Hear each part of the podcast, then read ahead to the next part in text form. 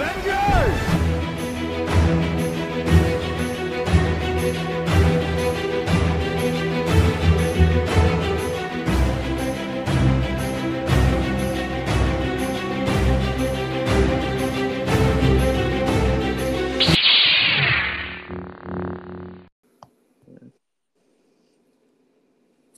Welcome to the Adventure Geeks podcast. This is one of your hosts, Eric, Right. And we are going to have Ian join eventually whenever he's available, so he might pop in whenever. um, first couple housekeeping things we are um, continuing with our YouTube page. Should have at least one video up by the end of the weekend. Uh, I know there's an introduction video that I posted uh, on Friday, so check that out. But this week's episode, we're going to be talking about uh, Last of Us episodes five and six, and then we're going to cover the Ant Man trilogy since Quantumania came out. What two weeks ago now? Yeah, has it really been two weeks? I think so.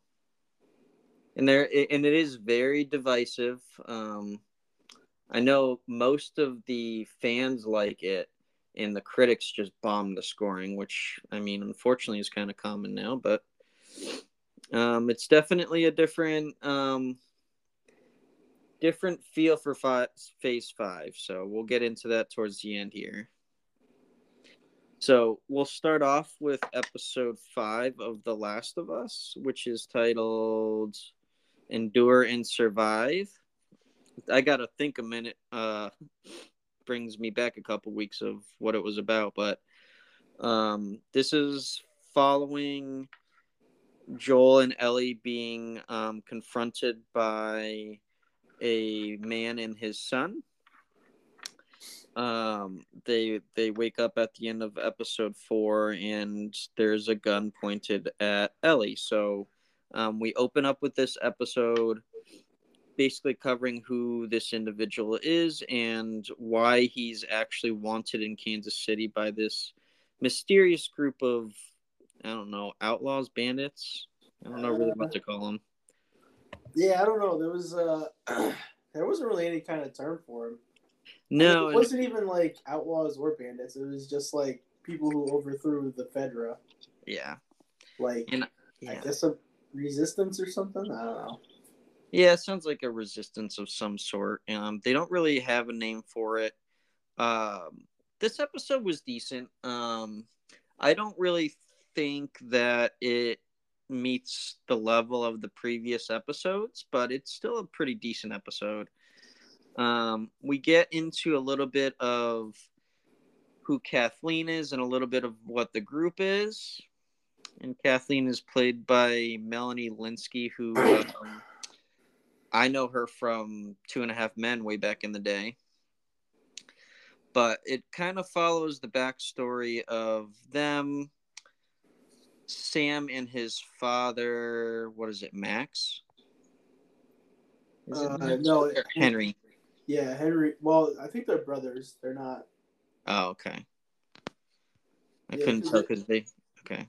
in the game because I played that after this episode was done. Because I'm still doing my uh, once the episode's done, I play through the chapter. hmm Um, except it's kind of funny because when I was doing it after uh, this last week's episode, Yeah. I couldn't do it because I have to finish the campaign before I play the DLC. Because this episode was based off the DLC. Oh, interesting. Yeah, Okay. so it's the DLC is locked until I finish the campaign. So I was like, oh, this kind of sucks, but Yeah, that's that's interesting. I I mean, I don't remember the game too too much other than the main points, but um yeah, it, it follows and Sam and Sam is deaf, so they communicate through sign language. Um, and it follows how Henry was escaping this, this I don't know, revolutionary group. I still don't know what to call them, and how that group is is kind of after the two of them, even though um, what they're searching for is actually done by Joel, and Ellie because they had killed a couple of the members of that group in the previous episode. This one definitely has uh, an heart a heartbreaking ending, and it it it, it does have a good message of um, Ellie being able to finally make a friend, Joel trying to learn how to um, trust people. I don't know. Overall, it's good. It's just not as good as the previous three. Yeah, I think I think it was a pretty solid episode again. Um, uh, I definitely. I mean, it, after playing the chapter, after watching this, it kind of like there's a lot of like parallels, obviously, but like in the game, it's just a bunch of bandits who are trying to kill you. Mm-hmm. Like instead of like this being a like resistance movement, and I guess I kind of understand the point of using, you know, like a resistant movie over bandits because in the game you're obviously ducking and dodging the bandits, and, and right. in the show it makes more sense to use like an actual group of people who are trying to come after you. Um, I did think it was a little. Uh, they didn't really explain the whole like thing between behind Henry and Michael. Mm-hmm. Um, it felt a little confusing, I guess. Yeah, the the characters in this episode I don't think were really well um explained or fleshed out.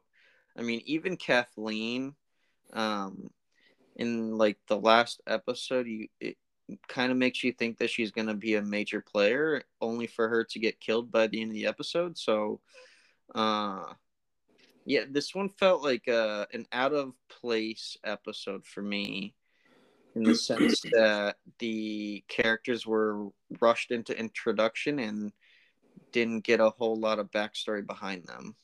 Yeah, I think I think that's why it could have. It definitely could have.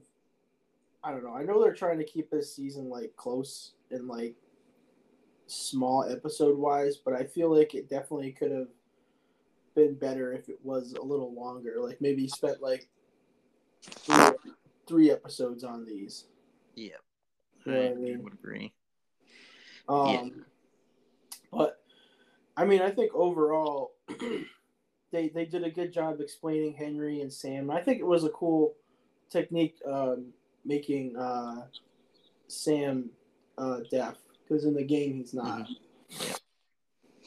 Um, but I just think overall it was. I mean, it was a solid episode, and then I, I really liked the part when they were uh, going through the uh, abandoned tunnels, and then they find that um, uh,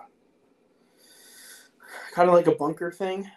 Because mm-hmm. I was when I was playing that through the game, uh, like that's kind of how they are trying to escape the bandits in the game. They they find this underground bunker, but the variation between that is that everyone in the bunker turned into uh, clickers and um, infected Mm-hmm. Whereas in this one, they kind of just didn't show them. Yeah. But I mean, I also think that's different between like a game narrative and a TV show narrative. So right. I mean, I understand why they didn't do that, but it was still a little more interesting in the game because you're walking around, you're seeing letters of what happened to everyone, and you're encountering even like like children infected and yeah, you know, and then of course, a little more intense, I think. But I mean, you can't really convey that between show to game.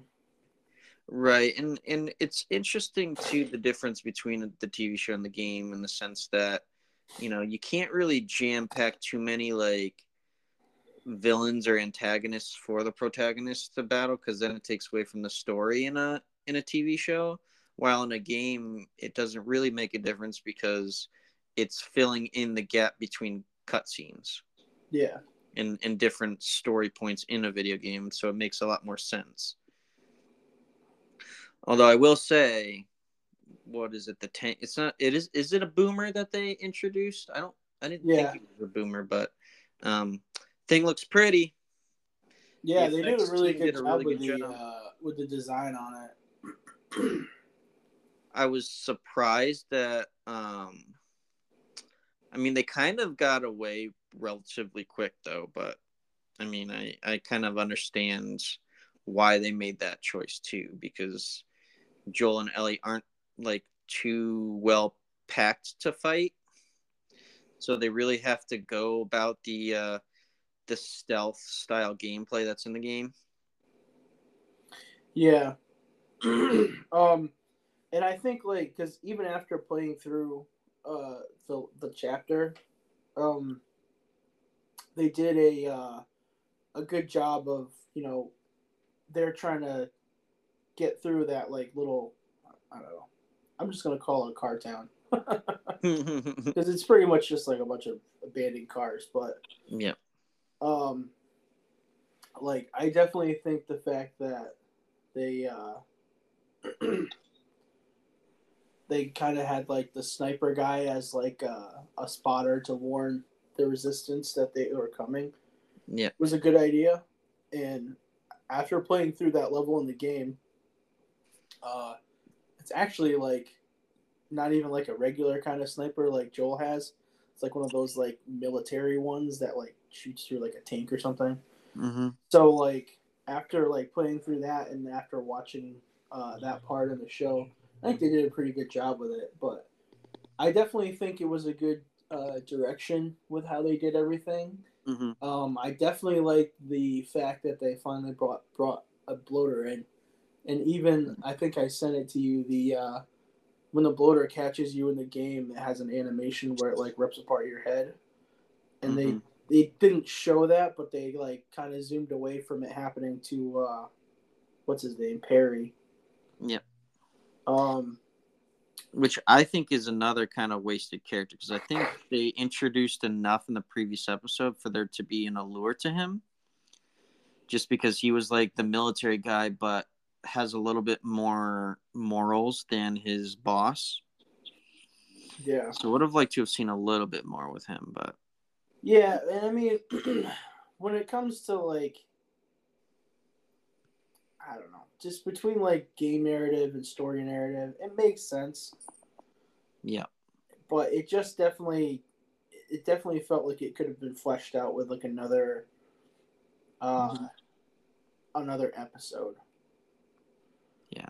which kind of like makes me think a lot because like you know i wonder if if they had added like maybe a couple more episodes could they have fleshed it out a little more hmm I mean, I know this was not necessarily like rushed into production, you know what I mean? But like Mhm. at the same time, I feel like they're just trying to get through uh this story like fast. And I mean as as a game, it plays very very not slow, but you know, you take your time with it, you enjoy it. Yep. But with this one, it's kind of like I feel like they're just just plowing through, and it's not like it takes away from the magic of it because they're doing a really good job with um the story and how it's you know being portrayed. But it just Mhm. it just feels different, you know. yeah, and it, it is like one of those like okay, if we do, to what purpose would we expand them into two to three episodes? Because The Last of Us, as a plot as a whole, it's very like episodic, and I think that's why it's been so so fantastic as a show because it really is like each chapter kind of has its own little plot and the overall plot of the entire story is um just to survive and to get her to to see if they can find a cure.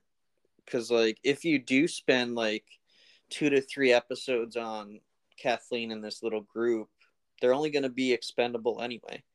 Yeah, so it, it is kind of tricky in the, in the sense that last of us as a whole is got a very vague overall plot and the chapters are very specific in their plot and how Joel and Ellie and whoever's with them at the time gets through their conflict or their obstacle.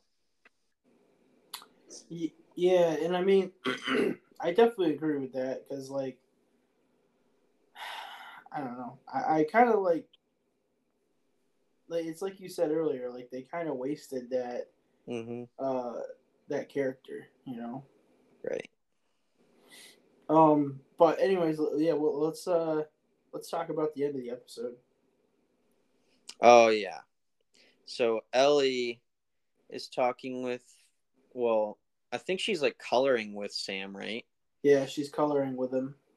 And they um find out that Sam got bit in that final confrontation to escape and Ellie tries to comfort him by saying that her blood is like got healing properties and that he'll survive the bite. So she, I think, what cuts herself and puts a little bit of blood on his wound to make yeah. him feel comforted. And then, of course, they wake up in the morning and Sam ends up being infected and attacks Ellie. And then you have a confrontation between Joel Henry, and the other two in this like struggle to see okay who's gonna kill him, who kid, and Henry ends up doing it and shooting his brother, and then himself, which is probably I think one of the toughest ends to an episode yet. Um, with how intense and kind of traumatic that ending was. It, yeah, it definitely was. Like you could I mean, even after uh, after playing that in the game, like I, I, it just brought me back to how I felt when I first saw it. Yep. it um, it definitely had a lot of shock value. Yeah. And definitely not meant for sensitive viewers. and it, it kind of like, you know, it's it it. I know I said it like brought back a lot from the game, but at the same time, like I did like how they kind of put like their own little, you know, twist on it. Mm-hmm. You know, because like essentially they, right? So Henry at Henry shoots Sam, and then he goes, "What have I done?" And then he just shoots himself. Mm-hmm. Whereas like in the game, uh, it's almost like the same way it happens, but like Ellie doesn't put her blood on Sam. He just gets reveals he got, or he doesn't even reveal he got bitten. Yeah. So like, I think it's kind of interesting that they switch from that deviation. Yeah, and and it shows a little more humanity into Ellie and how even though she's a lot of the time brash and I don't want to say confrontational, but um, not so much a positive and upbeat person, showing that she does have an emotional and vulnerable side too, and also a caring side into a younger individual who was scared. Yeah. It's it's very it's a lot of layers that they're adding to Ellie. I think that was a little absent in the game and I think um, Bella Ramsey's been doing such a fantastic job of showing the added layers. Oh yeah, she really has. Yeah. Um, I also did uh the watching the like uh little behind the scenes thing. Uh, it, it was interesting that um that they were uh doing a lot of uh like actual sign language with everyone. Like everyone mm-hmm. was actually learning it. That's a nice little touch. Yeah, I think that's pretty cool. Like, um, but yeah, I mean, overall, I, I definitely think it was a good, solid episode. I mean, yeah. there's a few parts where I think it could have been a couple, uh, you know, more added episode, not episodes, but like even like stretch it out a little longer because. Yeah, just to give know. a little bit more backstory to some of those characters. Yeah. Yeah, I would say that this episode might be like one of my lower favorite episodes, but that doesn't mean that it was a bad episode. It's just all the other episodes have been just so good. Um, yeah. And I think it's only because they introduced all these characters and couldn't do too much with them. Yeah, it almost. I mean, it almost kind of felt a little jam packed, like character wise. Mm-hmm. But again, Last of Us has done a really fantastic job so far of introducing these characters that we know are going to be expendable and giving them a little bit of an impact on the story. Yeah. So six Kin. This aired on the 19th of February. I know we were a little bit behind, but um, this also felt really different. Hello, Ian. Can you hear us? Yeah, can you guys hear me? Yep. Welcome, welcome. So we're we're uh we're covering episode six right now. okay. The Last of Us. Okay. Um, we just covered episode five, so we're on to six now. So this, in my opinion, felt like a like a very different episode, almost along the lines of the um, the Bill episode, where it doesn't really deal with the infected at all, and it's yeah. very much like a human episode, um, and follows how Ellie Ellie and Joel finally meet up with Tommy in I want to say what is it Wisconsin? Yeah, yep. and it's uh it's weird because like I was trying to piece the the time frame in the game because in the show it's like three months after that after the last episode and mm-hmm. I don't remember what the time frame was in the game because it almost felt like it just like carried on. You know what I mean? Yeah. But I mean, that's the whole thing about uh, linear between TV show and game, anyways.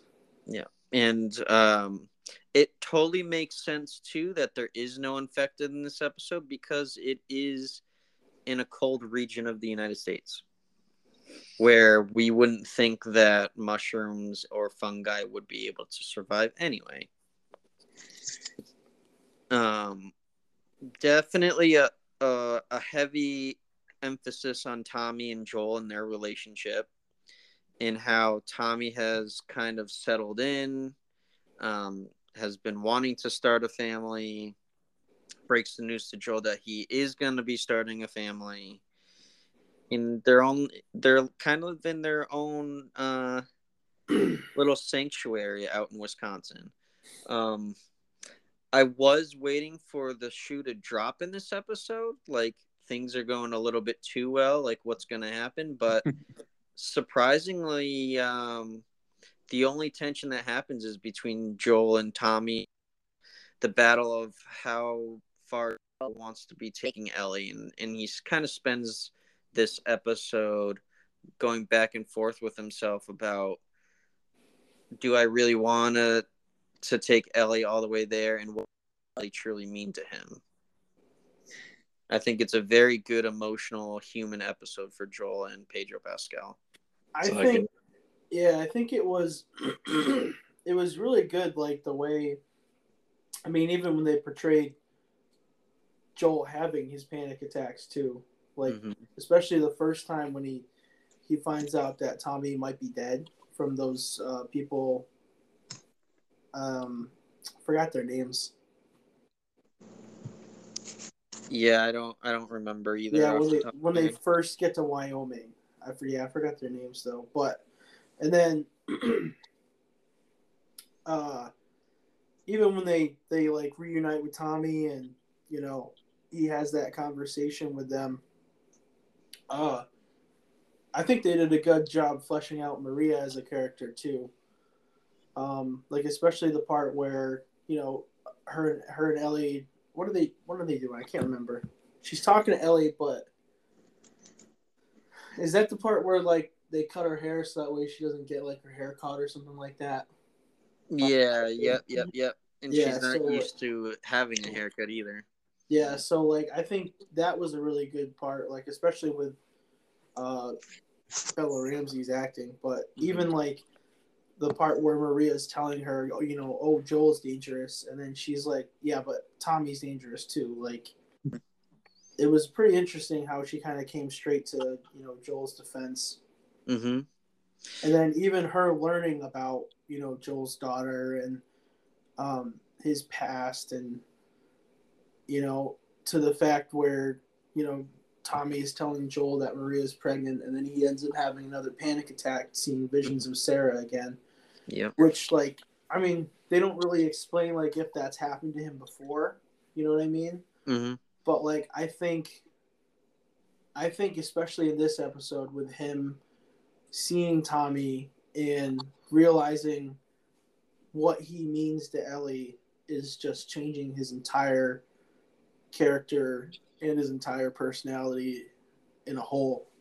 Yeah, it, it's showing that he's starting to become vulnerable again, and he's battling the his past and trying to accept yet another young girl into his life, um, and battling the trauma that he still hasn't gone through all the way. Uh, it's very fascinating, and the the acting in this episode is just top notch. Oh yeah. Ian, thoughts on this this part of the episode? Nah, kind of agree with what you guys said. Um, I mean, it's hard to lose a kid, and I can understand why Joel wouldn't maybe, even as he's growing closer to Ellie, he probably doesn't want to go through the same trauma he did when he lost his uh, daughter Sarah back in the first episode. Mm-hmm. I would probably do the same thing. I mean, it'd be a lot of uh, conflict with myself. Yeah, because he doesn't want to get hurt again. And and what was really fascinating about this episode too is you know the tension's always there, but there's it kind of ebbs and waves between like the emotional depth of each character and then of course the the guarded the guarded aspect of all of Yep. all of the characters involved Oh, no, I mean, think about it. It's been what, 20 years since the outbreak started in episode six, 20 plus. Uh, while like the threat of the uh, infector is still real, everyone's kind of not grown used to it, but are adaptive enough to the environment so they can, you don't have to. I mean, you're gonna be on edge, but it allows you to, you know, it's you just you've grown used to having to just um, be aware of your surroundings, which allows allows people allows like at least allows like the story to focus on other aspects of like human life, like mm-hmm. Joel and Ellie, Joel and Tommy, and all that. Uh, it's kind of like how I, f- not trying to compare it to The Walking Dead, but to me it was like as like the show went on longer, you focus less on the infected because it was Mm-hmm. pretty much everyone is used to having the idea of like zombies in the world now, for better or for worse, and now you can focus on other stuff about like human drama and all that. Yeah.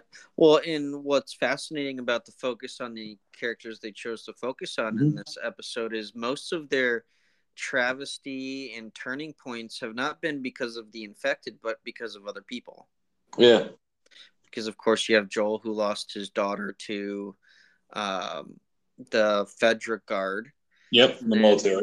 and then Tommy and Maria's struggles have been mostly dealing with um, Fedra and, and the other bandits that are around. Mm-hmm. and of course Ellie's a bit of both, but most of most of the conflicts with these individuals are are because of the people, and I think most of The Last of Us kind of um, explains that. Mm-hmm. Wow, like you have the infected as like the overall like kickstarter to the plot, and has turned this world against each other, but the enemy and the antagonist that's right up front is not the infected it's other individuals trying to survive Could you guys be worried that this? I mean, and if they follow the video game pretty well, great. But could you be worried that we might be falling into the Walking Dead phenomenon where every season the group goes to a new sanctuary, find new bad guys, have to leave the sanctuary, and so on and so forth? see i i think where this differs a lot from the walking dead and, and me and ray talked about this a little bit when we were discussing the previous episode Yeah. The, the unique part about The Last of Us, right, is of Mhm. course the overall plot is to survive. Yeah. and each episode kind of has its own plot that it focuses on. But with The Last of Us, the overall plot, other than to survive, is really Ellie getting to the hospital to find the cure. Which, in The Walking Dead, that overall plot and in that overall like movement forward from one season to the next is not there in The Walking Dead. It very much is like here's the plot of season one and what we're gonna do with it. Then we move on to season 2 three, four, five, six, and they come up with a new human antagonist every season. Yeah. Last of Us, I think, is different because you have that overall plot from the video game that very much is the center focus uh, overall, and the journey is what each episode is showing. That's good. I mean, I do think that The Last of Us introduces quite a few human antagonists. Dive too much into it, um, but I understand that you can't really spend a lot of time on these antagonists because you really do have to follow the plot and what the overall goal is. And It's true. And because with Joel and Ellie's journey constantly moving, the likelihood that an antagonist would follow them very far to go after them is pretty pretty slim to none. I like that. I just, I mean, to me, a good TV series should be five to seven seasons long, honestly. Um, only because that way you can develop the characters. You got enough time to complete story arcs. I feel that after, I mean, some some some shows can do it. Like uh, Law and Order was on for 20, 25 years, right? Mm-hmm.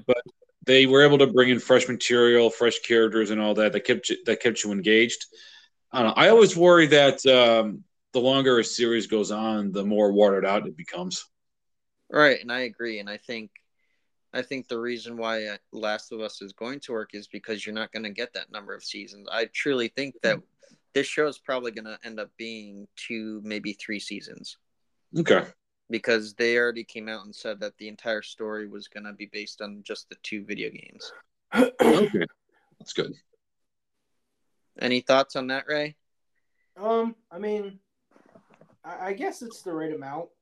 I Mhm. definitely don't see a problem with that. I just, it's definitely, I I think like Ian was saying, there's a there's a worry that if it goes too long, it's going to get into that same kind of rut. But I think even when uh when this first started, I think their their thought process was this is only going to be like like two three seasons Mm-hmm. so that way Um, it doesn't get into that same kind of rut, you know.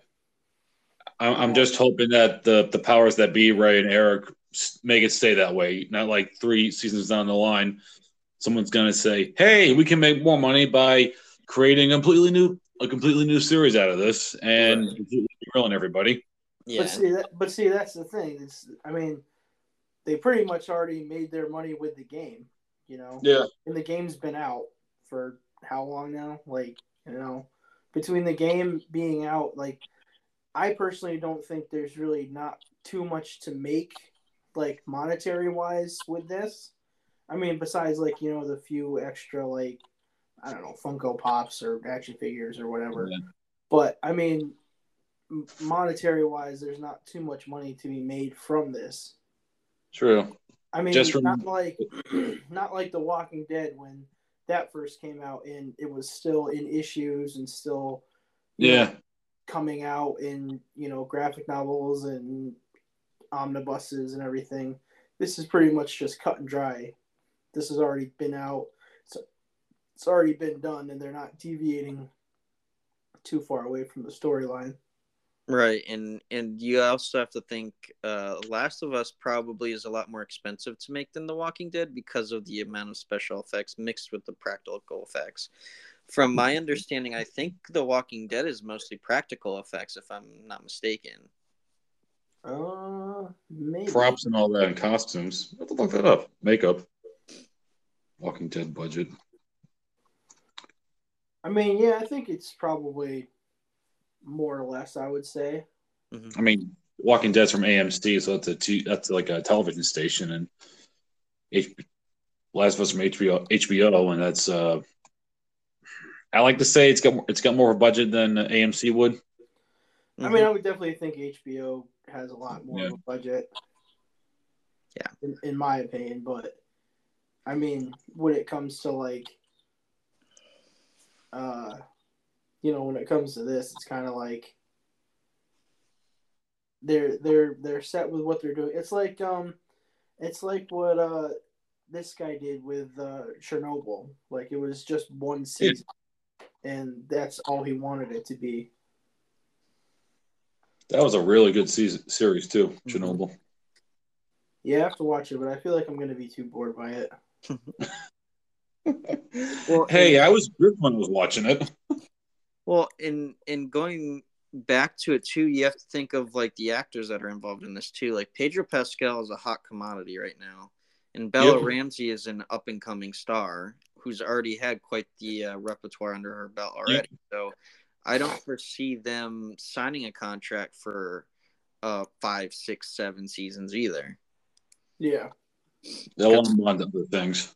Because for a while, the Walking Dead cast, all all they really, all I ever really saw them in was the Walking Dead for a while.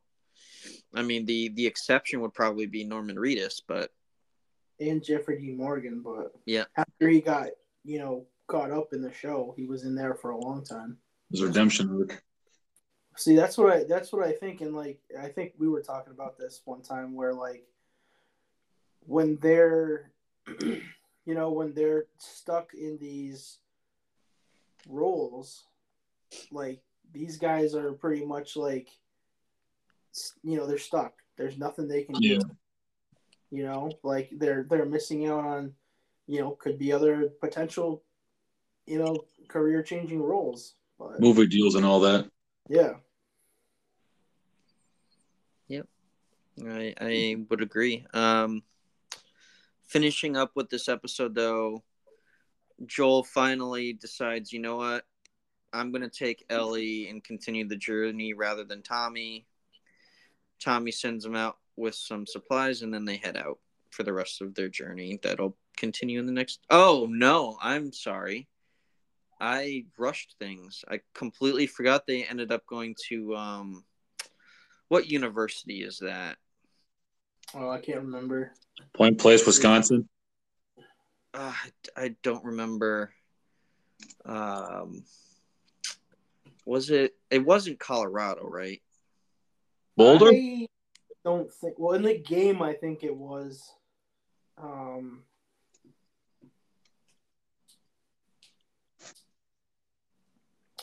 Hello, Uh, oh no, it is. It is the University of Eastern Colorado. Okay.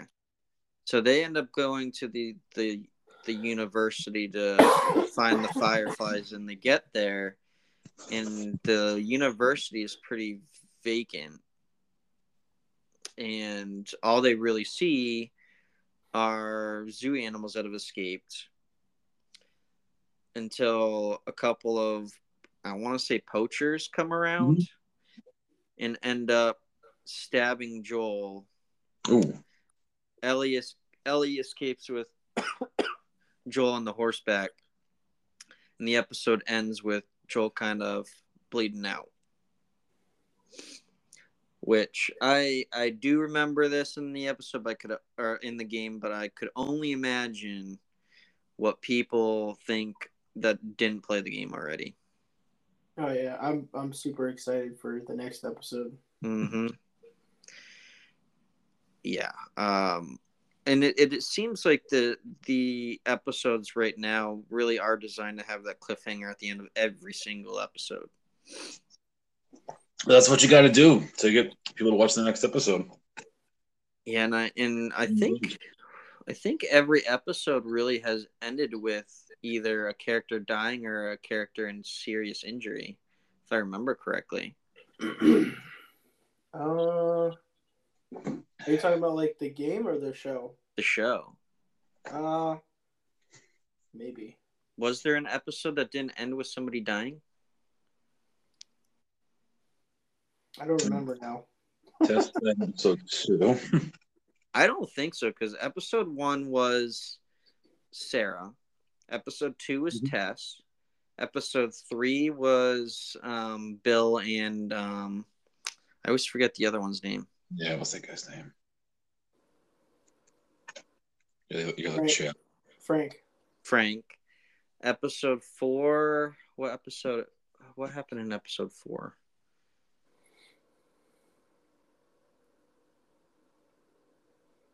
Oh, maybe maybe episode four was the only one because that was the one where they run into um the the The- Kathleen's people, Yeah. um, and then they wake up with Henry and Sam. Then episode five was Henry and Sam, and then this episode was Joel bleeding out. So I guess there's only one episode that didn't end with somebody dying. but again, another another great episode. I mean, not much to complain about in this one. Um, Yeah, only- no, this one was another pretty Mhm. solid one, especially with. uh I think they did a really good job with like all the acting. Yep. I think there's a lot of award-winning performances in this episode. Oh yeah, I definitely agree with that. Um, especially seeing Pedro Pascal break down to Tommy Yeah. about what was going on. Cuz you can see like the build up and all that stuff he's bottled up and all of a sudden he lets go and it's just oh, it's such a deep and hmm. emotional scene. Yeah, he, he he does a really good job. Even just playing Joel, like Yeah, and and then of course Ellie like overhearing the conversation about him not wanting to take Ellie anymore and her backlashing that and and being like, Nope, I don't trust anybody but you. Like you're Mhm. just gonna leave me, you're just gonna abandon me just like everybody else. And then of course we see that come full circle. It's just oh, it's the the the relationships are top tier, I think, in the show. yeah, even like uh even like playing those parts in the game, like just like they they brought everything that was felt in the game to the forefront of this show, and I think even like I have my doubts about you know the casting, like when they first announced it, Mm-hmm. but I think overall they did a really good job, like with um the casting choice, even just down to like uh like Tommy, like Mhm. even the guys coming in the next episode too, like. Yeah, agreed. Um, yeah, it's it's it's increasingly becoming like a top tier show that like everybody needs to watch. It's definitely standing out in a genre that's very very jam packed with shows and movies. Mm-hmm. yeah, No, absolutely. Um, I did I did get bamboozled though because I was trying to think of in the game when the giraffe scene up happened, and I was like waiting for it in this episode, and I was about ready to cry a little bit, and then Oh, it yeah, me didn't happen, and then Yeah. it didn't happen. yeah, same. Because that was a like even just playing the game, that was a pretty poignant part of the game. Yeah, but I wonder if they're saving that for a different episode. Uh, I mean, maybe I, I would think so, but I mean that was that was still such a huge part of the game. Yeah, it really was. But any last thoughts on these two episodes, gentlemen? Hmm. Can't wait for episode seven. I'm still still really enjoying the show. I'm I'm excited to see the next episode. I think it's it's it's it, it's meeting my expectation that it's going to be show of the year.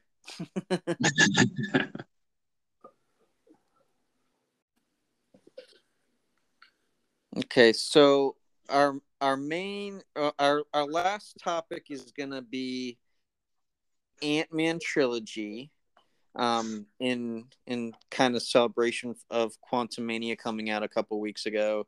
Mhm. Um, before we get started, overall thoughts on the trilogy as a whole. Start with you, Ian. I mean, I've always enjoyed Paul Rudd. Uh, nice to see him going from a comedian to an action star. I can't tell you if this is my favorite trilogy out of uh, the MCU. I think that still ties with uh, the Avengers and uh, the Captain America series, Mhm. personally. Okay. I mean, it was good overall. I wanted to say it was, you know, a blast. I, I mean, I enjoyed uh, Michael Douglas and Michelle Pfeiffer, Mhm. especially in Quantumania. Uh, I think they were the selling points of that movie for me. Okay. All right. Ray. Uh, did you say it was on par with the Captain America trilogy?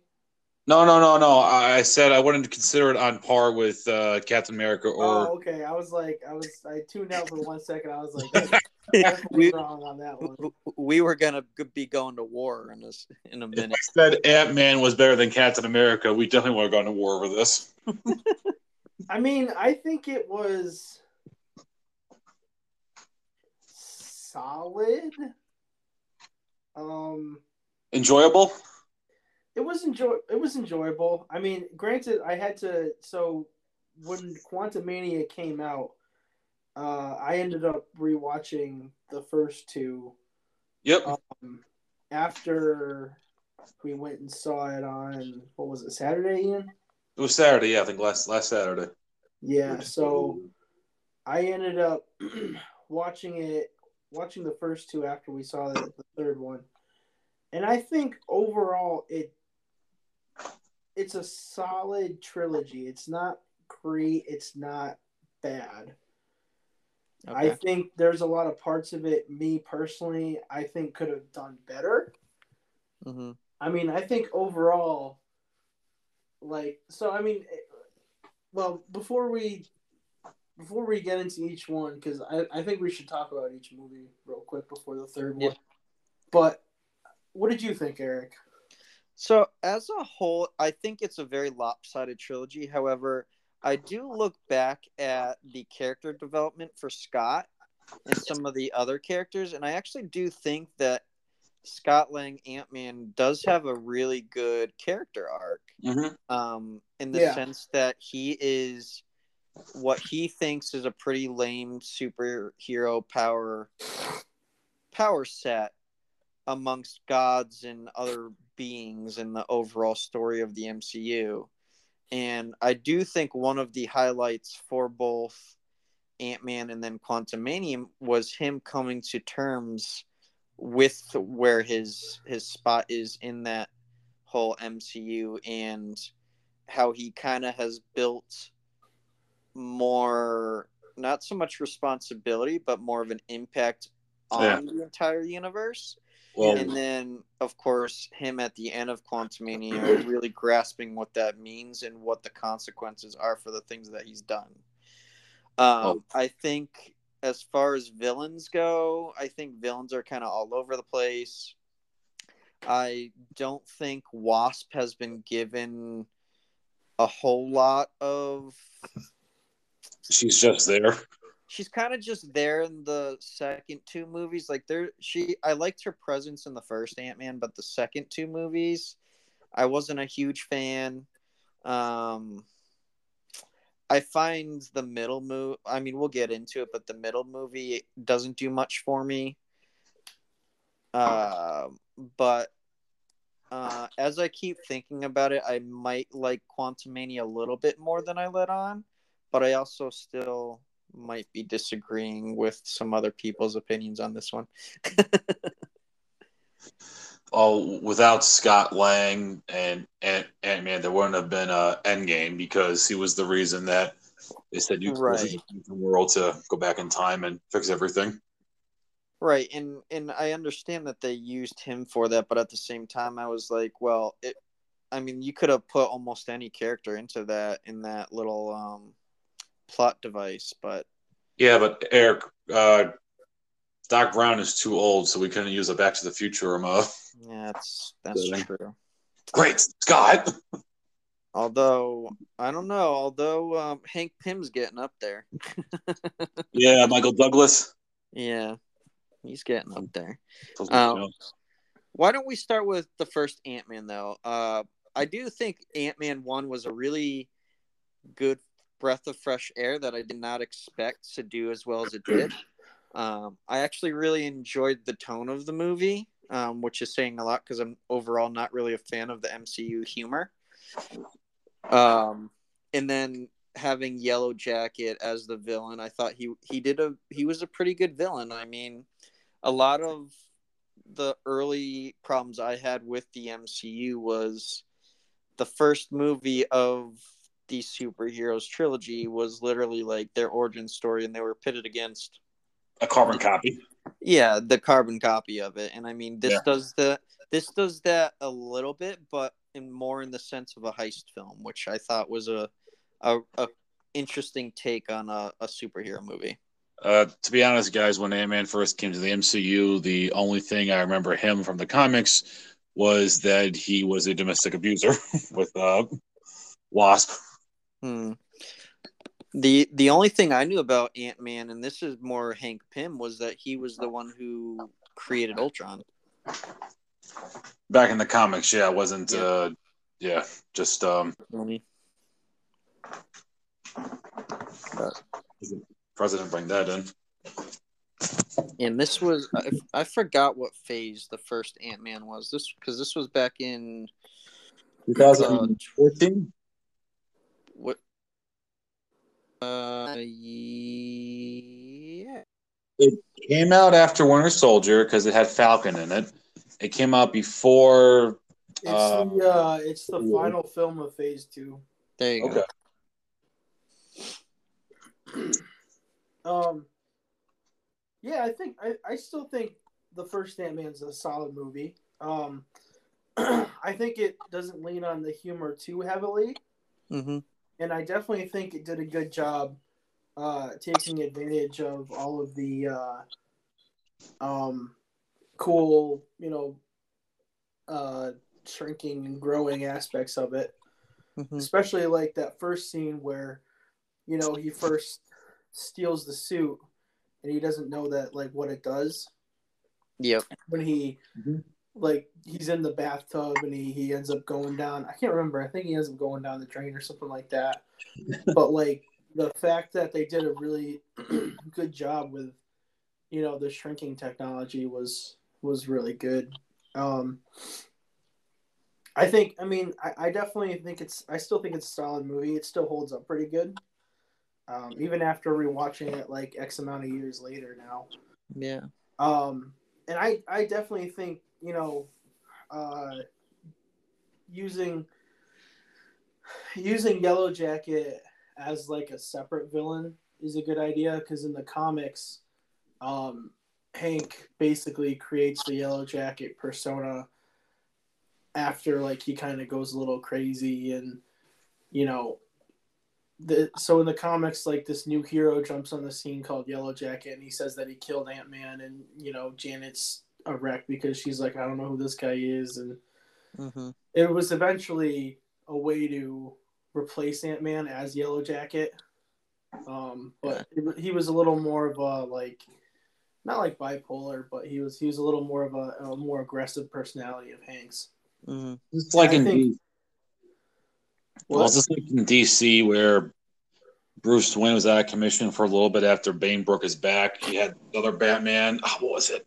Azrael, and he was more aggressive, more uh, violent than uh, Batman was. Uh, yeah, I mean, kind of. Well, this was Hank with like almost dual personalities, though. Yeah, I gotcha. This wasn't this wasn't like a whole new person. Um, but I think even using Darren as like a even like the whole like corporate aspect of like you know them them pushing Pym out of his company and mm-hmm uh, I think I think it definitely was still holds up good, um, especially the the parts where you know they're training Scott how to uh, use the suit. Right, and and one thing they did really well with Ant Man too is it's not an individual that happens upon superpowers and then all of a sudden he's important.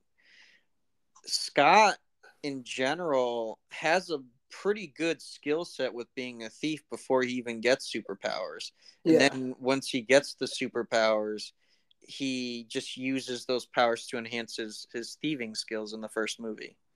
Yeah, and and touching upon that, like when they, I think it was a cool little tie-in with, you know, the especially after Age of Ultron with the new Avengers headquarters, where he goes there to try to. I think he's he's what he's like what stealing more Pym particles or something like that. Yeah. The Pym particles. and yeah, he ends up uh, fighting the Falcon, which I think that whole sequence is really good too, because like you know no one knows who. Bas- it, it's funny because like basically none of the Avengers know who either Hank Pym as Ant Man was or this new Ant Man, which I think is funny because like it almost like they don't know what's going on throughout the Mhm. world, you know? Because like you'd figure with like old Shield files, they'd know who who Ant Man is. Yeah. Um, and then I think, you know, the the one thing I did I did kind of think about with the movie was when they showed um uh, the Ten Rings like stealing Pym particles, hmm and they they never did anything with that throughout the trilogy because like that happens in, in, in this movie like it shows them taking it's either the yellow jacket serum or Pym particles i forgot what it what, what i forgot what it is. Um is it is it for hydra or for the mandarin? I can't remember because With the Mandarin. yeah because i could have sw- I, I remember seeing someone with the 10 rings logo tattoo Yeah, I I think I think Ian's right. I think it was the Ten Rings. Yeah. yeah. And like even I think even the um uh the whole fight between uh Yellow Jacket and um Ant Man, like that whole sequence when they're in the briefcase, when they're, you know, falling down, I, I think it's great. Like they just visually it's just a great movie too. Mm hmm Yeah, it it was the unexpected sleeper hit. I think. Yeah. Yeah. And even even with you know the because I think there was two credit scenes if I remember correctly. Um, well, I mean, not even talk about how like Hank knows that Janet's alive too. Like I think it, I think the fact that he kept that from Hope the whole time was probably to see that Hope doesn't try to go to the quantum realm. And lose, you can lose his daughter. Yeah. Yeah. And then like obviously like they're gonna show the new wasp outfit for for Hope. And then it was funny because like after watching the other sequence, the other mid credit scene where you know they had they uh Iron Man has Bucky in custody and like that weird vice thing, that weird vice grip thing. Yeah. That never happened in the movie. Nope. I was like, I was like, this never happened in the movie, and I was like, did it? And I was like, no, it didn't. so like, it's weird that because like that was the whole reason why, you know, they were getting Ant Man. right. Um, and then it's funny. So in the talking of the Ant Man trilogy here, I ended up watching like a compilation of uh, his scenes in Civil War because I kind of consider that part of the Ant Man history. Yep. So, uh, I ended up watching that because that was before uh, Ant Man and the Wasp. But before we go into that, did did you guys have anything else on the first movie? Uh, no. Other than his crew is freaking fantastic with Michael Pena as Luis, and then um, Kurt being played by David. I always mispronounces his name. David Dust Machian. Yeah, Mhm. Um, I wish they had carried them over to the third movie too, but I understand why they didn't. yeah, it kind of it kind of makes a little more sense why they didn't. But Yeah, and in the in the family dynamic between um, Hope and Hank in the first movie was pretty well done too. Because Yeah. they they had like an a, a rocky relationship um, ever since Janet um, disappeared.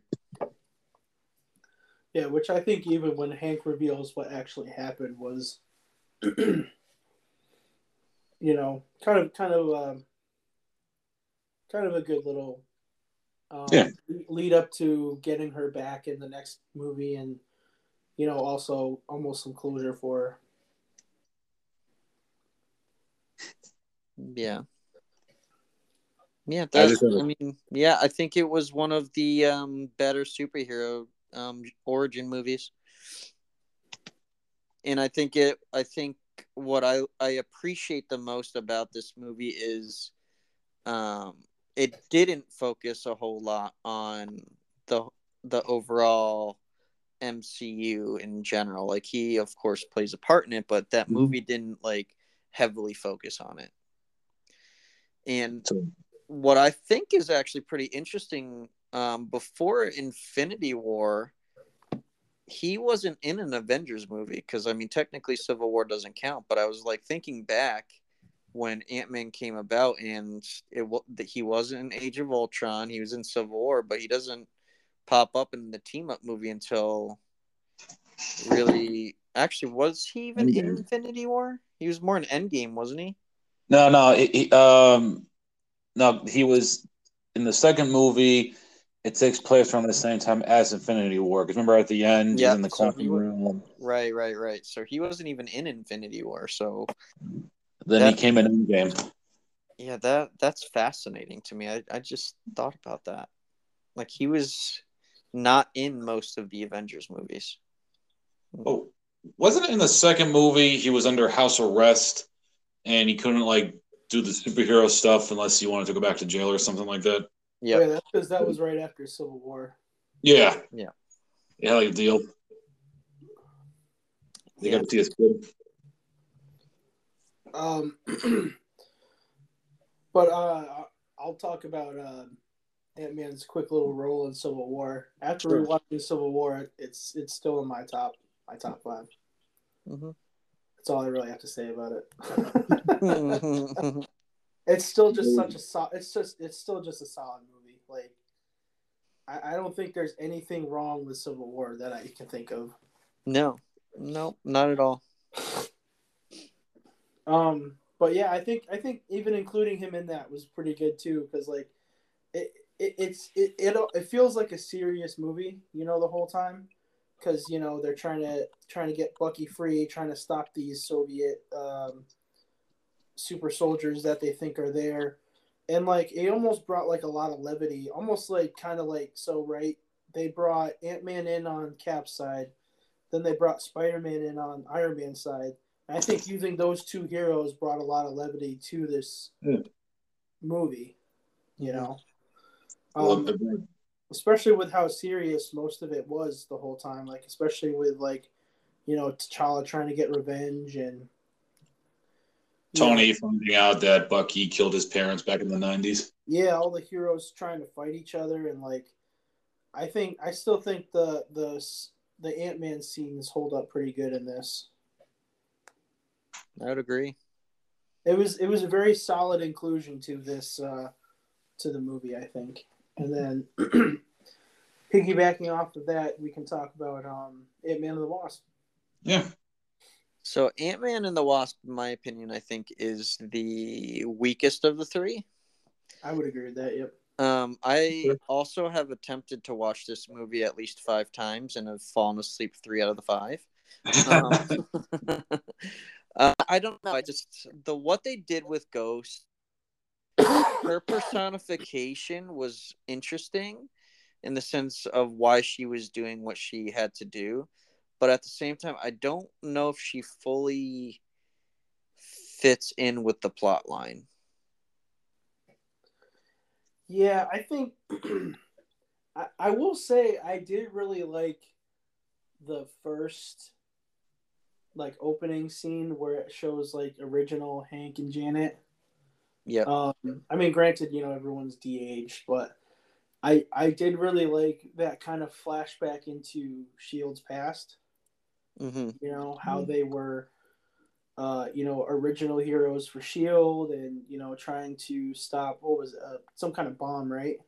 It's a nuclear bomb, I believe. Yeah. Yeah, and like I did like that, and I think, well, piggybacking off that, I think if they did like kind of like an old movie like that, like with Shields past with like you know, uh, Peggy and I mean obviously we can't have William Hurt anymore, but Rest you know, and like an uh uh even if they're de-aged, like a de-aged like uh Hank and Janet, I think that would be really cool because I really like Hank and Janet's chemistry. Like, hmm and I we'll talk about that in the third and the when we talk about the third movie, but I definitely did. I definitely do agree. This this was a very lackluster film for me.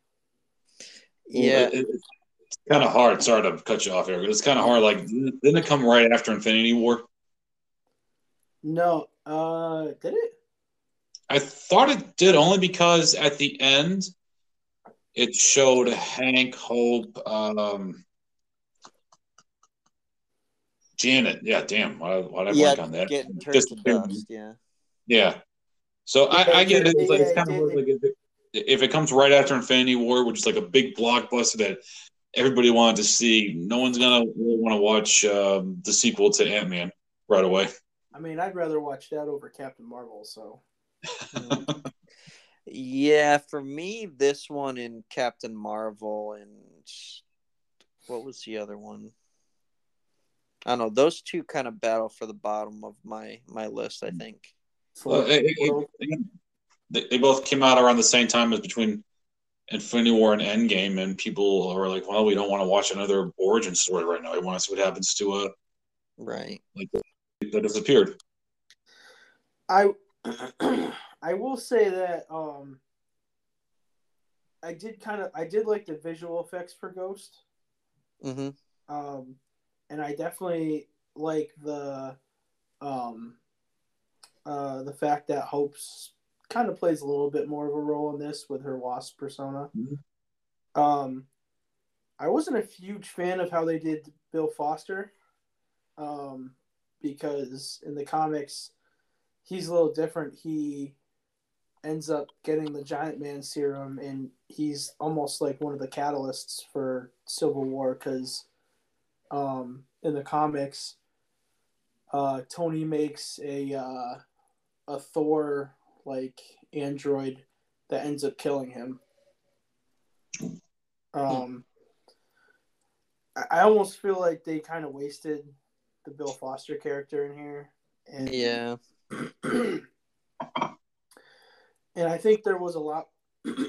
sorry, there's a lot of parts in here that I don't know. Like I think the whole like fight between like Ghost and Ant Man and the Wasp were was a little, you know, lackluster. And I understand that they want to get quantum energy to try to cure her, but you know, there's that whole thing before where like they don't want you to go to the quantum realm, and then you know when um they end up going to when uh Scott ends up going to the quantum realm um is it Scott? I, see, this how that's how bad it is. I can't remember. thought it was Scott. Was it it's Scott? It's Scott or Hank, right? I can't remember. That's how bad. That's how bad. Like I can't remember it, and I just watched it like two weeks ago. That's a sign, Ray. That's a sign. And I've only successfully watched this movie once, so I, I think I don't Hank. Hank goes into the quantum realm to find Janet and bring her back. And in the meantime, Scott and Hope are fighting Ghost. And I think the only part like I thought was really cool was was was when Scott get turns into Giant Man, and that's you know Right. Yeah. pretty much it. But even then, like that moment, or is it? I I always forget. No, yeah, yeah, yeah. So even that moment, like, was a little like l- less surprising because he had already done it in Civil War. Yeah, and I know they do that whole thing where like they're shooting like uh their discs at like, you know, their car so that way Mhm. they're miniature or the other person's car so that way the other person's miniature like I mean that's kind of cool visually, but like just you know, just lackluster. Yeah, I I would agree. And Yeah. then the whole part at the end where like Janet gives her some of her quant- quantum energy, which makes no fucking sense. Yeah. to to stabilize Ghost, and then the one thing I don't understand is how Ghost is coming back in Thunderbolts when it was she wasn't really a huge character to begin with, you know. Right, and and again, and I'll I'll probably mention this in Quantumania too. Like, what the hell is quantum energy? Like, one of the things I think the MCU doesn't do all that well is explaining what these different like Yeah. energies and uh, artifacts are either, Yeah. because there's so many of them, and a lot of them seem similar to one another, and they don't really do a good job of differentiating everything. So, Yeah, I yep, I, I don't know. Okay, so Quantumania. I think I have I think I think you should go first. I have see it's so difficult for me to rank or rate this because of what it had to do. And I feel like all of these like phase setting or like saga setting movies are very hard to really judge fairly because of what they had to do in order to progress the MCU moving forward. Um, I think there are highlights of greatness in this movie between Scott and his daughter that in the beginning was fantastic, but then petered out towards the end.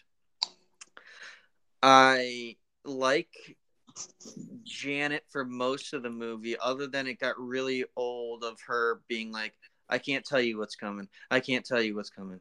I can't. I, I just get Yeah. so annoyed with that, like, um, that You- you know, the, the the whole this whole plot of the movie could have been avoided if Janet had just explained exactly what happened in the quant- the quantum realm and what to watch out for and all the warnings.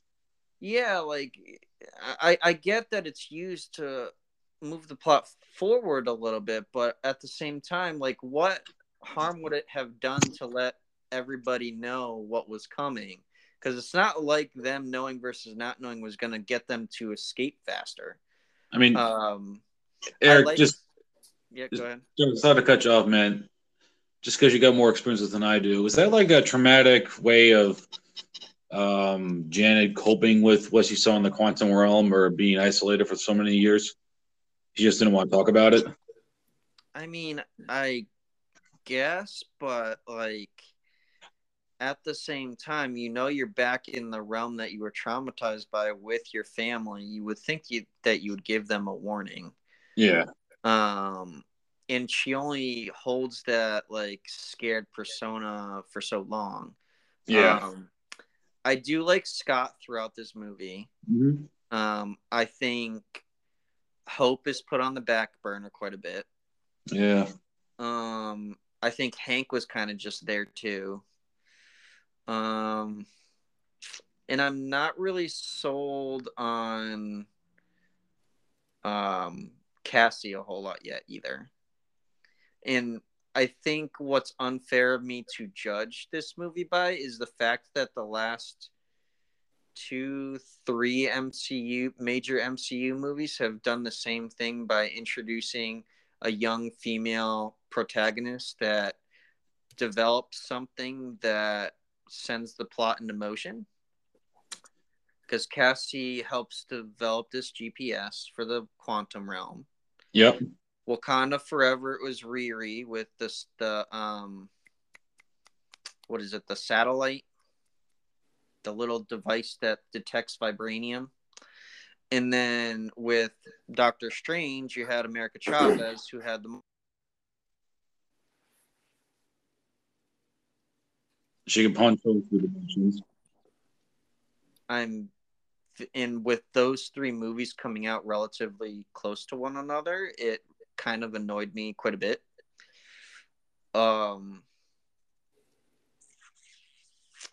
Kang I'm still I like some of the things they I like Kang up until the final battle if that's fair I No, like, that's fair. I Well, like Kang the Conqueror's introduction up until the final battle because um with him saying that he's killed the likes of Thor's and Thor in other universes and then he gets defeat defeated by Ant-Man and the Wasp so easily, I'm not overly sold on the threat of his individual Kang and how he was so bad that he was exiled into the quantum realm by the rest of the Kangs because of Mm. something that he did, and then all of a sudden he gets his ass whooped by Ant Man and the Wasp and an army of ants. Well, Eric, maybe that's why he got banished. Not like bad because he was evil, bad like he sucked as a as a villain. Like, dude, you're so terrible. You're dragging the rest of the Kangs down. We're gonna send you to the quantum realm. You can possibly do any- do any damage. But at the same time, there are Kang variants that are actually good guys, so you would think that they would banish them too. I will say, I when I when I first watched it, I did. I was hoping they go with this trope, but they didn't, and I'm like, it would have been a little more dramatic or human element in it if uh, Scott had kind of sacrificed his chance to go back to his world in order to save his family by like closing the the, the realm by himself, and only because like early in the movie, you know, he at the end of the day, Scott, even though he's like he's fought with gods and helped save the world. He's also a regular guy who kind of wants to live, live a regular life, despite the fact that he's famous. And I know Cassie kind of chewed him out for that. Like, you have all these powers and you should do great things. Mm-hmm. And um, I thought it would have been a good idea. Good idea for a movie standpoint if, like, he does become the hero again, saves his family, but kind of seals himself in the quantum realm. And it could have, would have come back full circle with Cassie, like my dad just. Um, saved me, but now I can't. I won't see him again for a long time. Right, but I think the only issue with that is Mhm. have Cassie trying to get back into the the quantum realm, and then we have this movie all over again. Yeah, but I guess you're right. I don't know. I just, or they could have killed Ant Man and just be done with it, and she could be the next Ant Ant Man or whatever. Yeah, and I mean, one of the things, and this might just be me asking for too much. Uh, they really start have to start like differentiating like different realms and different worlds because I mean the quantum realm looked gorgeous. But Yeah, at the same time, how can I differentiate this from just another planet in the universe? Like out in space. with Guardians of the Galaxy. Um, and and with the little side thing of like i understand that they're like really really tiny but why couldn't scott just keep enlarging himself until he gets back to normal size i mean i know Hmm. he couldn't but they didn't really explain why he couldn't that's a plot point. I will say I did think that they did a good job with the trailer versus what we saw because when I saw the trailer originally, I thought that Scott was going to make a deal with Kang. Like he meets Kang, doesn't know who the hell he is, and he's going to give him the option of you missed a lot of birthdays with your daughter stuck in the quantum realm and everything. Mhm. He was going to make a deal with the devil so he can go back in time and kind of uh, relive like his daughter growing up because he missed a lot being a father instead of what they came up with. So I, I don't, for better or for worse, I don't know. I did think that was a really clever way of doing it in the trailer. So it's not what you expect, which I'll give the I'll give Marvel props for that. well and and my question too is he was supposedly stuck in the quantum realm for five years right Yeah, how In our- had he, how had he not i mean this could be because the quantum realm is so massive but how had he not like met any of these characters if he was stuck in there for five years Well, remember Eric in the end game where he talks about like time works differently in the quantum in the quantum realm. So That's, five years like, in like the real world could have been like five minutes for him in the um, uh, in the quantum realm. I mean, then you kind of have. All right, we're going down a rabbit hole here. Then you got the question of, all right, well, if that's the case, how come Janet felt like she was there for like 30 years of her life versus like five minutes or a couple of days of Scott in uh, his version of the of the quantum realm? yeah it, it's it's a little wonky for me but it Time travel- definitely, it definitely it definitely fits into this saga's theme of time though Uh, All right. like Hootie and the Blowfish Time. That's a great song, by the way. Yeah. All right, Ray. I've had my tangent. I'm ready. um, I actually really liked it. Uh, I think it was a good. I mean, a I think it was a good, solid movie. Um, despite what everyone else thinks. Um, I really liked the fact that this was a good start for Phase Five, in my opinion. Um, I think they did a good job setting up Kang as a terrifying villain. Um, and I think it's because, well, part of the fact is, I mean, they, they mentioned him a little bit, like they, they had him in the, the season finale of Loki, right? Yep. Mhm. So I I actually ended up rewatching that uh, uh, that episode after this because I was like, oh, maybe I missed something. So let me try to watch a little bit more of um, Kang. and I think they did a really good job, like almost portraying the not like the the horror of Kang, but like how he sets himself up as a terrifying villain in this coming from what we saw in Loki. Because even I know I'm skipping ahead, but even in like that that final post credit scene, Loki is still terrified, you know, and Loki was terrified of him in in that episode, you know. I, I- gotta say, Kang in that post credit scene looked like a Frederick Douglass. Yeah.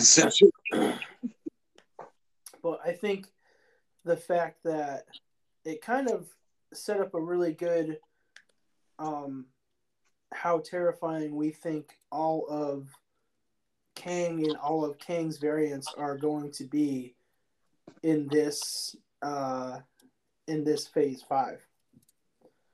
Um Ray, are they setting up uh, Kang to be like the new Thanos for uh, Phase Five? Yep. yeah, Okay. I mean if I had to guess that I think that's exactly what they're doing. Okay. Um, but I will say, I, I- I think the story was a little lackluster in some parts. Um, and I, I do agree that I think um, I, I wasn't a huge fan of Cassie. hmm Um, Did you guys find her annoying a little bit? Her character.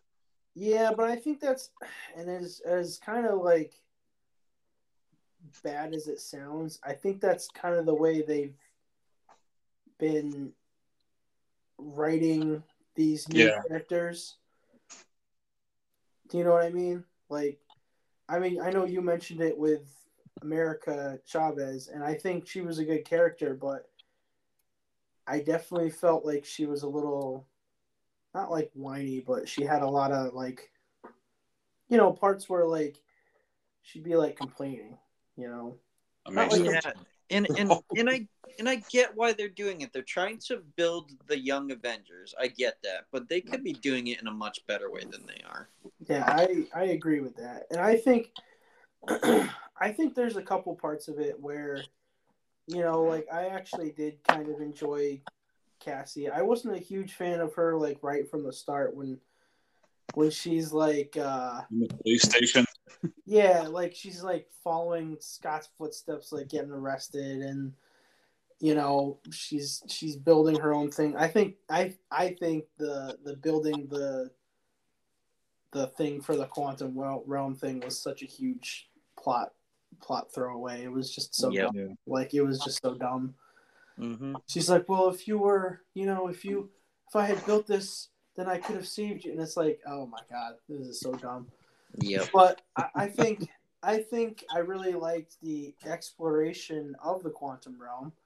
You know, I think it was really cool seeing the freedom fighters that Scott and Cassie saw, Mhm. and even Like, Amazon.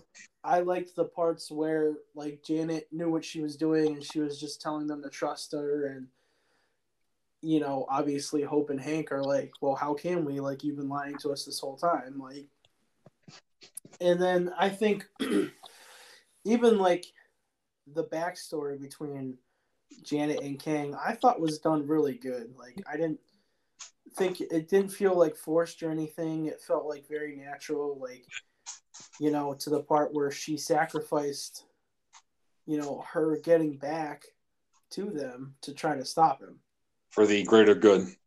Yeah. Um, I mean, I, I even I know you weren't a huge fan of, you know, the the ants being the victors in this movie, but I It- mean, it- when it comes to Be an Ant Man film without ants. Yeah, I mean that's part of the thing. Like I did, and I did really like how they used a lot of, uh, you know, like Hank and Janet's relationship. Like Yeah. I liked that a lot. Um, I think they play really well off each other, um, actor wise, uh, and I think that they, uh, they, I like I said before, I would watch a movie with both of them. Um, I'm getting my actors mixed up. They weren't. No, she wasn't in Fatal Attraction. Never mind. Or uh, I, I did I did really like the uh the few scenes where, you know, it was just uh Scott and uh Hope fighting cuz like I think they did a really good job to kind of make that a good relationship, especially Yeah. in the beginning of the movie where like, you know, he shows them enjoying like dinner on like the San Francisco bridge and yeah, I think it definitely didn't have too much comedy like I think the other Mhm. ones did. This one felt a little more serious. I kept laughing though, so I don't know. I mean, they had good comedic moments in it. I, I will agree, but like you know, I feel like the first two leaned a lot heavily into the Mhm. comedy because they're like, I feel like their thought process was, hey, we're we have, you know, Paul Rudd who's a comedian, and let's try to play off that, you know. And this one felt a little more like this is going to be a serious thing that they're Yeah. setting up. They're basically setting up the entirety of Phase Five here. I do want to ask now that we have Bill Murray in the MCU, who's left in Hollywood that has not been in a Marvel film? Mm, Well, I think my, Tom- my question is, what even happened with his character? Did he yeah, die? I, mean, I, I don't think he died. Okay, He like disappeared after the the the bar scene. Yeah, he was he was getting attacked by that uh that monster. the octopus. Yeah, I mean I don't know. Let's see what happens with that, but but I mean I, I I definitely think overall it was it was a good way to start off Phase Five, despite what a lot of people think. I think. Yeah, I, Um, I just think like everything but Kang aside, I think if you're going to oh build wait, up, we, we didn't we didn't even talk about the great part. oh, we didn't even talk about one of Oh, the no. actual positive characters that I liked in it. Yeah, we MODOK. didn't talk about the great part, MODOK. Yeah, I think I think making MODOK Darren Cross from the first movie was a brilliant idea. I agree 100. percent It's a good Uh, callback. Even like the funky like special effects of it, I think was fine. I mean, I MODOK and I thought it was gonna look more stupid from what they showed on like screen caps and stuff like that. yeah, and I think MODOK in general is always kind of funky looking anyway. Yeah, So it actually, you, you never watched that MODOK show on Hulu, right? I have not. So I mean, it's it's it sucks because it's canceled now, but it's whatever. But I think it was really good. I think uh, if, if you uh, if you get a chance to watch it, I would watch it. Okay. Patton Oswalt does a really good job as the voice of MODOK. Random random question: Does it connect with the MCU at all? No, No. Okay. No. But I- I, I- I definitely I definitely liked the fact that they made you know they made him like a, a, a funny serious character you know what i mean Mhm. Yep. like he shows up and like as soon as he said um what is it mobile organism designed only for killing Yep. i was like hell yes like i cannot wait and I thought it was going to look stupid and I thought it was going to be dumb, but it was awesome. Yeah. I, I did find his death scene to be a little lackluster, to be honest. Okay, do tell. Well, I mean, okay, unless he comes back, at least when he showed up, him dying, his little redemption. I'm not an asshole, and everyone's just kind of like, okay, that's great, Darren, bye bye now, and then he dies. I'm like, all right. To me, there was no like grippingness of it. It was like, all right, so he's dead. Was on to the next scene. I don't know. I just I uh, I I just don't like his interaction with Cassie. Yeah. Um, I like how it kind of came full circle in the sense that he did terrorize her as a child. Yeah. But her just calling him a dick, I don't know. It it, it didn't and stop being a dick. I I wasn't yeah, yeah. that whole scene. I like the aspect that he was redeemed. Yeah, but he just, was he was a, he was a dick. I mean, he was, but the dialogue could have been written a little bit better. Yeah, I mean, I agree. Then again, it, it's dialogue for a teenage a teenage girl. Yeah, that's not much originality with that. If I yeah, I mean, that. unfortunately, yeah, there's not much you can. There's not much you can write with that. Yeah. What else? Yeah. What else would somebody say in that point of yeah? I don't know. I don't know. I'm not the writer. no, me neither. I do like how he was redeemed, though. Um, yeah. And I understand that, you know, he was he probably wasn't going to be in another movie past this anyway. Yeah. His disfiguration though was a little horrifying. Oh yeah, his creation was terrifying. Yeah. It was hilarious.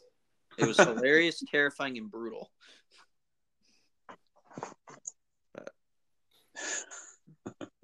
But yeah, I think I think MODOK was a was a great yeah was a great character yeah. to throw in there. Um, but no, Eric, go ahead talk about what we were talking about before we got excited for MODOK. Oh, um, as like, so you're trying to. This is going back to Kang. So you're using this movie largely to, well, not entirely, but largely to introduce your next huge villain of the MCU mm-hmm. for the mm-hmm. next couple phases. Um, and I think by really making it an immense threat, I mean, yeah, they did it a bit with introducing multiple variants, but to solidify this variant of Kang, I would have probably finished the movie with him winning in some way. Um, I just think, me personally, a little bit's taken away from him by losing that final battle. Uh, well, he, I don't. The good guy's got to win, ever. Yeah, but you have 95, 97 percent of the Marvel movies with the good guy winning. Yeah, it, these are superhero movies, Eric. The the superhero's supposed to win. But if you're using it to introduce your new threat that's supposed to take on everybody, you would think you'd give him a win instead of losing right off the bat. Well, look at Thanos. Look at the Avengers. His first invasion failed, and then he's winning in Infinity War. They got to build it up. Um, did he lose though?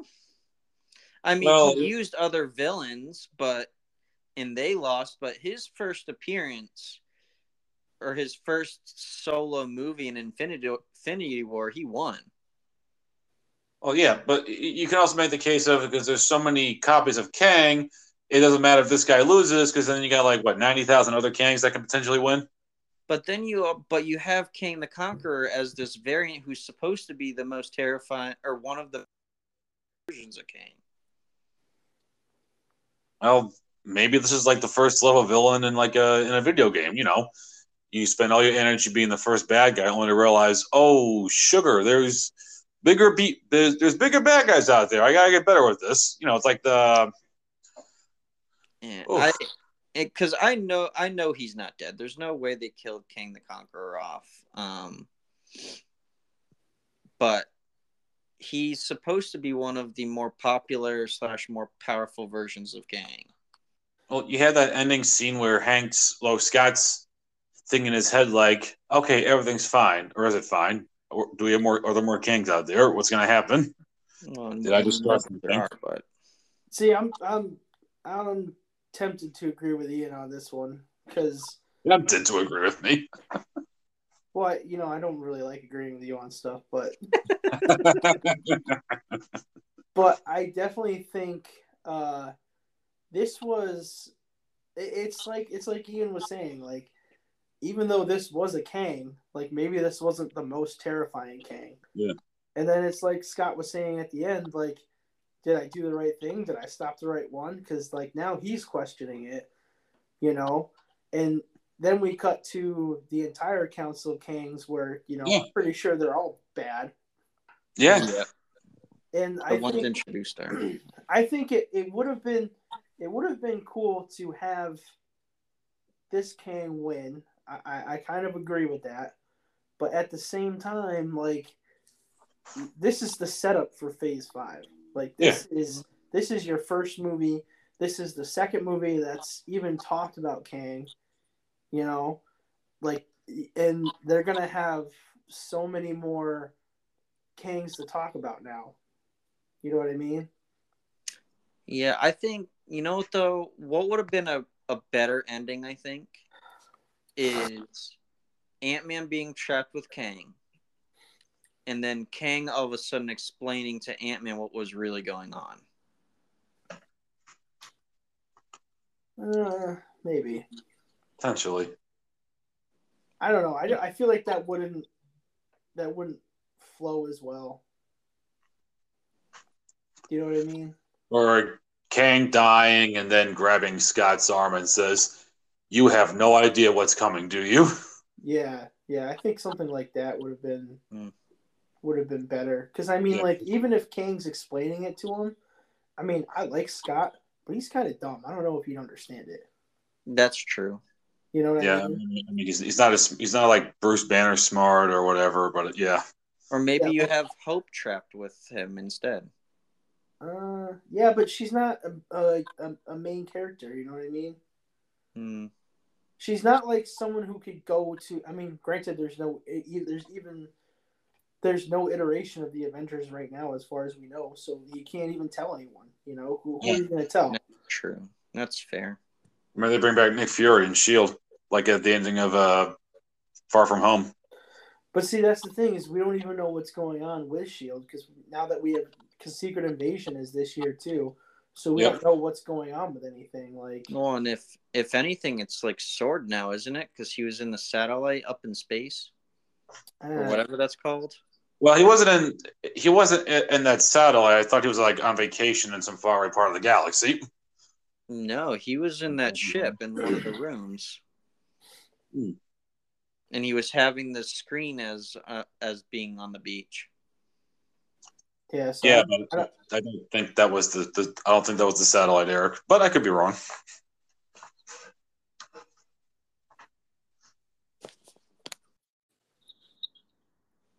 Okay, so do we kind of want to talk about the post credit scenes, or do you guys have? Well, before we do, I actually just wanted to ask real quick: Did you have uh, any of your friends who went to go see it that had opinions? No, I don't need no because I don't think Chris went and saw it because he's kind of behind on the Marvel stuff, so he's not caught up. Oh, okay.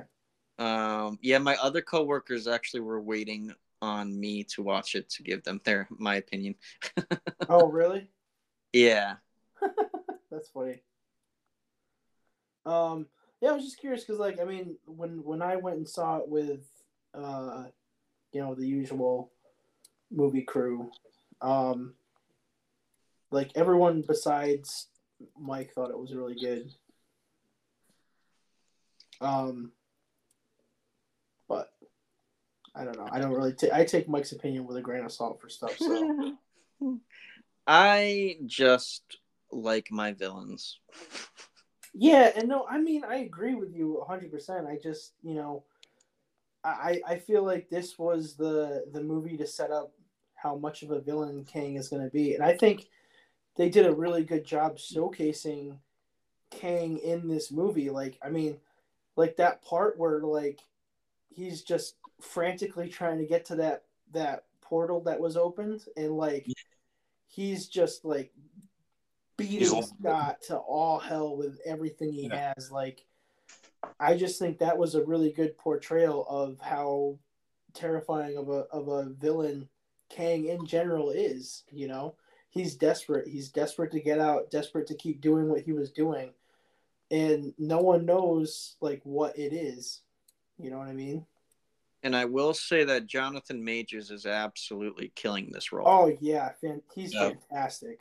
Thinking thinking the difference between Kang and the one what was it? The one the the one the one the one who who knows all or the one above all? I can't remember. Yeah I think the one above all in, in Loki and seeing that they are very two very different characters and the way he acts in those two different variations is really amazing. yeah which makes me excited for uh loki season two Yep. Um, and going going into really quick, um, let's go over the Kangs that we do see in that post credit scene. We saw an, uh, looked like an Egyptian pharaoh Kang, like an Egyptian god. I remember that one.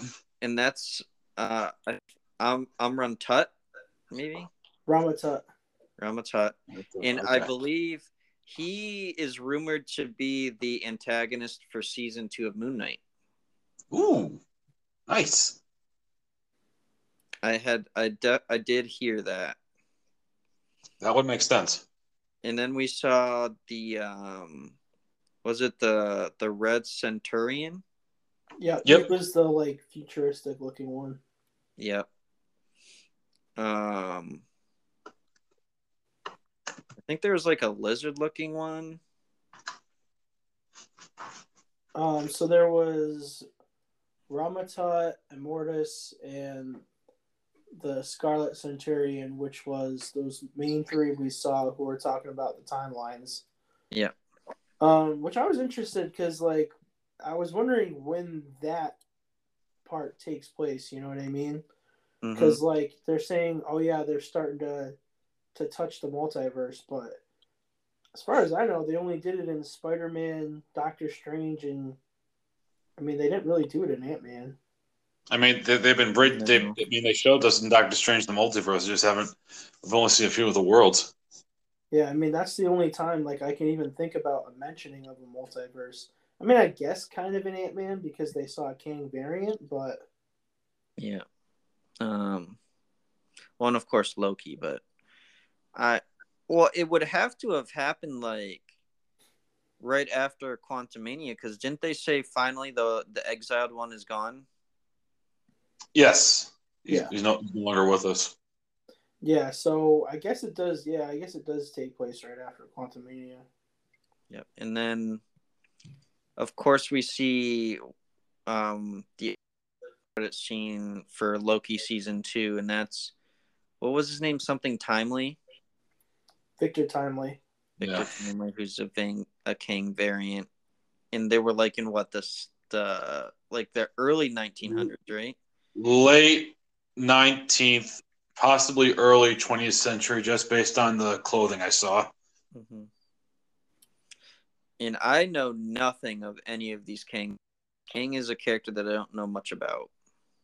myself included. I just he, Victor looked like he took the look of Frederick Douglass and copied it onto himself, minus the glasses, I believe, maybe, but I could be wrong. yeah, I mean, I, I I don't. Unfortunately, I don't really know too much about Kang myself. There's Only from what There's I, too many variants of Kang. only from what I've read in like a few comics and stuff like that. I know there was a good Kang series that came out a few uh a few years ago. Last year, I can't remember. But I mean, I've only read what he what he's been in in like a few Avengers comics and stuff like that. That's Mhm. pretty much it for me. And most of the time, he's like a a time traveling like cop or something like that, right? Um, I Would it be more fair to say, like, if he's Kang the Conqueror, he just goes through different timelines and destroys and conquers? I don't know. See, like that's the thing is like I haven't read that much with Kang, and Yeah. I don't really have an answer. Mm. The multiverse is extremely complicated. I mean, the one Kang thing, like I do definitely remember, is when he showed up as uh, Iron Lad in the Young Avengers series. Yeah. But I mean, there. I don't even think they'd be able to do that Young Avengers series right now. So. I mean, unless they have him pop up in Iron Wars whenever that comes out. I mean, maybe I, I that'd be a weird pop up, but yeah. Or Iron. Uh, I hope not Ironheart. Yeah. yeah, I mean that that'd be weird if it was Ironheart. I don't yeah. know. Like, there's unfortunately with this just being the first step of you know phase five, there's there's a little too many there's too many variables going on to figure out where he's gonna pop up into. Mm-hmm. Yeah, and I I'm I am curious if they are gonna go the route of um every movie moving forward forward whether it's an Avengers movie or not. I wonder if they'll have a Kang variant as one of the movie moving forward. Like, uh, I I kind of hope not. That would be. I hope not, but I also I mean I know. That I know be... Secret Invasion isn't gonna have one, but like I mean they already rumored season two of Moon Knight having a a, a Amra Tut as the antagonist. We I I'm no idea what the antagonist or the plot of the Marvels is gonna be. I, I think maybe the, the better act course of action would be to have like an Avengers style film versus the uh, variants like some variants of the of, the, of Kang instead. That well, would, I mean, that would be that would be really annoying if they did that. Yeah, but I, I mean, we know the next Avengers movie is Kang Dynasty, so clearly they're going to be the antagonist for that one. But mm-hmm. I wonder if they're going to litter different very Kang in um, other movies too.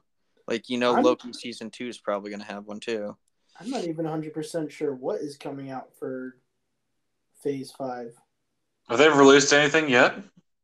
Well, this is the first thing of Phase Five. Yeah, that's Secret Wars. Is there? You guys don't have like a list of Phase Five in front of you, do you? I'll have to pull one up. Give me a second. It's the top of my head now. The Marvels Eternals too, but that's down the line. I know Loki season two comes out this year. Um, I know Guardians three is coming out this summer, and I don't think Guardians three is going to have Kang in it. Yeah, I think that, I think that's going to be like its own thing. Yeah, uh, you have the Marvels. Eh, maybe. I mean, I don't know. I don't even know what the plot of that movie is going to be. So, Secret Invasion, probably not. Yeah, I don't think so. They'll probably be in Secret too. Um, there's Echo that's supposed to come out this summer. Probably not. Yeah, probably not. Um, Blade, but again, I don't. I don't think so. Yeah, definitely not Blade. I don't think so, and I don't even think it's going to be coming out this year anyway. Yeah.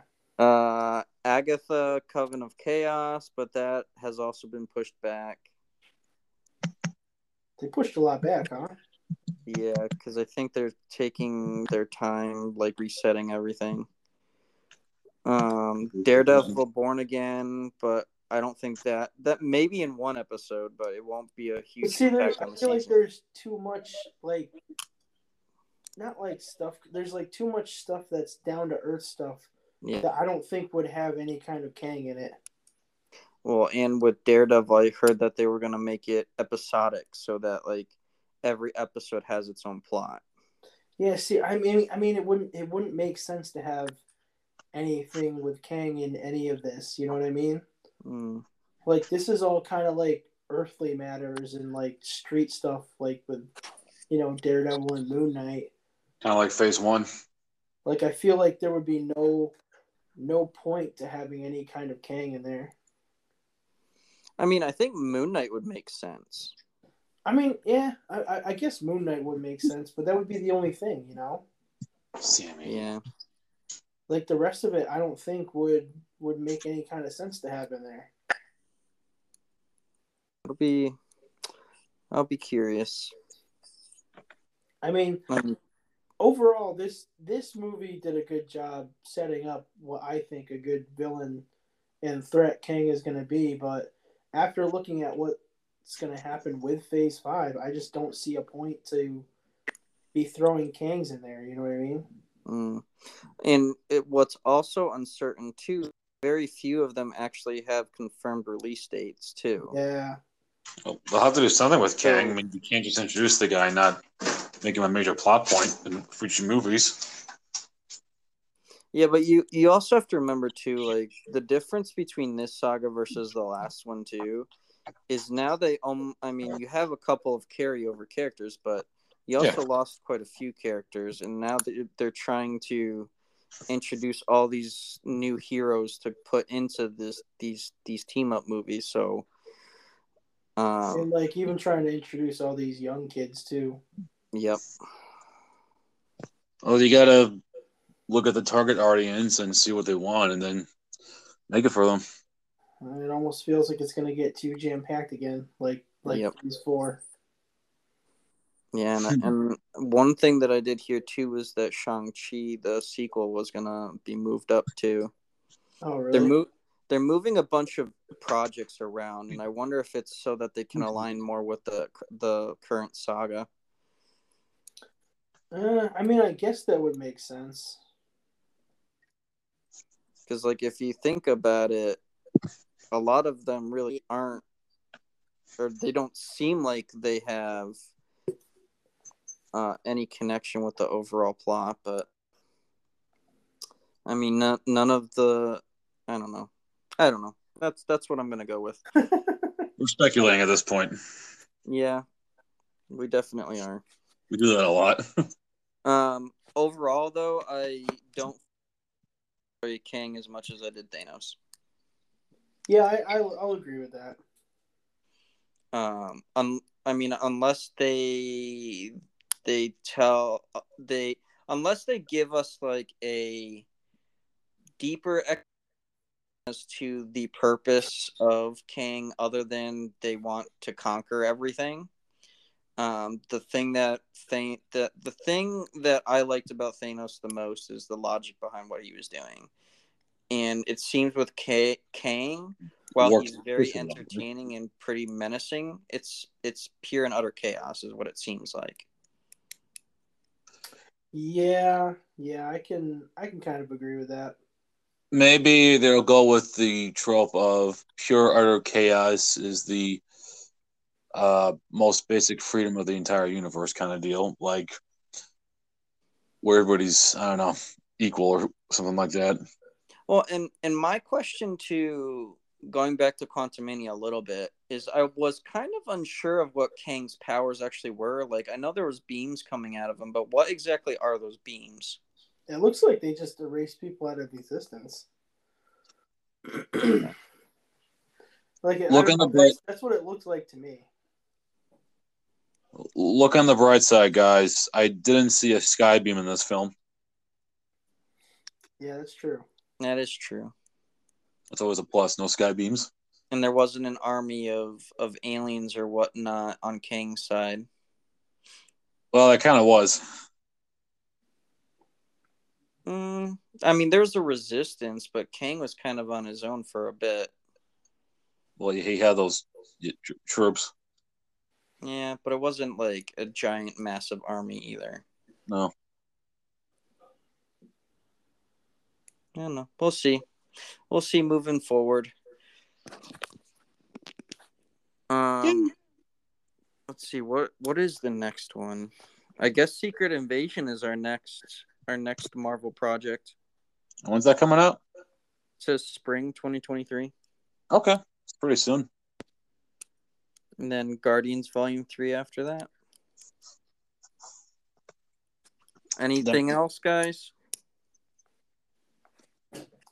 Uh, no, I think I mean, like we were talking about before, is a pretty, pretty, pretty decent trilogy. Yeah, and turn and turned like uh what you would think is a lackluster hero into something more important. Yeah. Well, I, I think too the, the the choice of casting as Paul Rudd definitely Yeah. helped with his uh, marketability. Yep, I agree with that. Yeah, I definitely agree. And I do like how moving forward we do have a direction Yeah, finally. yeah, Well, we'll see if they keep that direction though.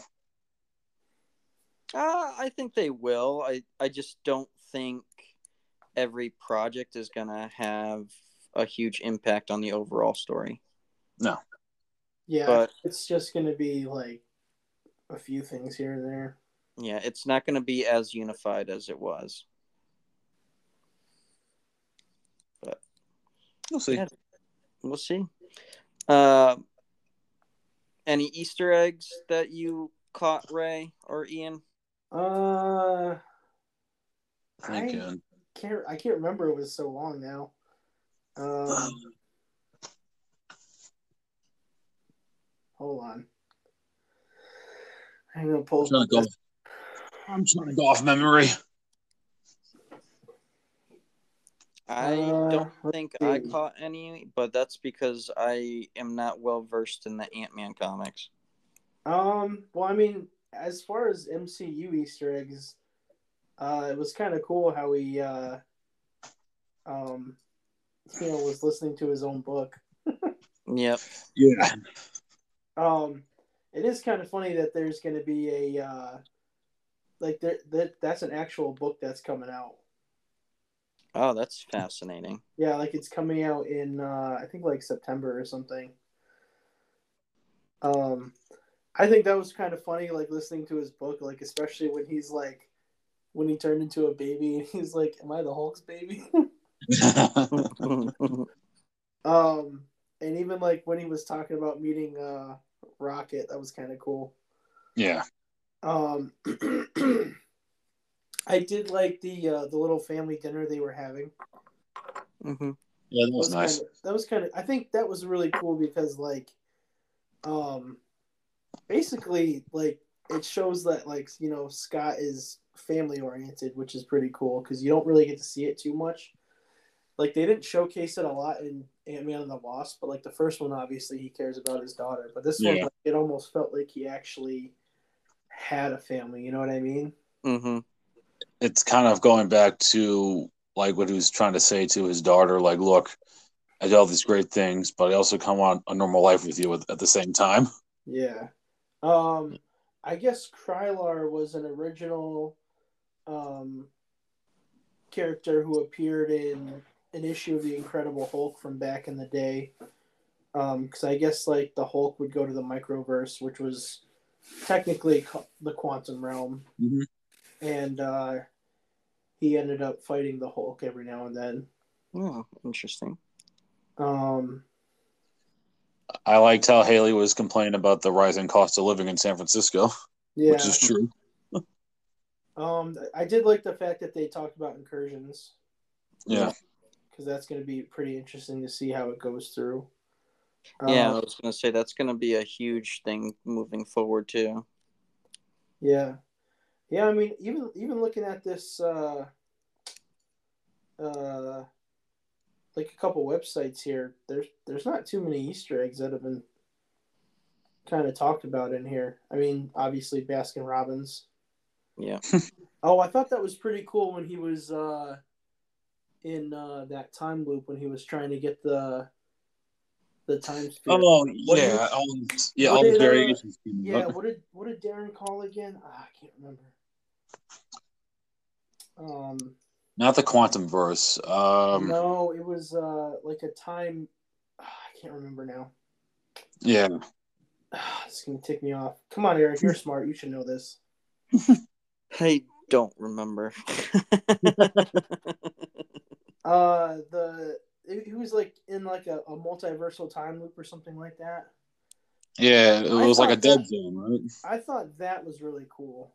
Yeah, um, because I like the fact that it was kind of like, uh, you know, it kept showing different variations of Scott, and even I mean, they didn't show a lot of the Wasp when she was flying into the time loop either, but like it, it was kind of cool, like how they all kind of like banded together for Cassie. I thought that was cool. Yeah. That wasn't really like a huge grown moment for me actually, which I thought it was going to be, but um let's see.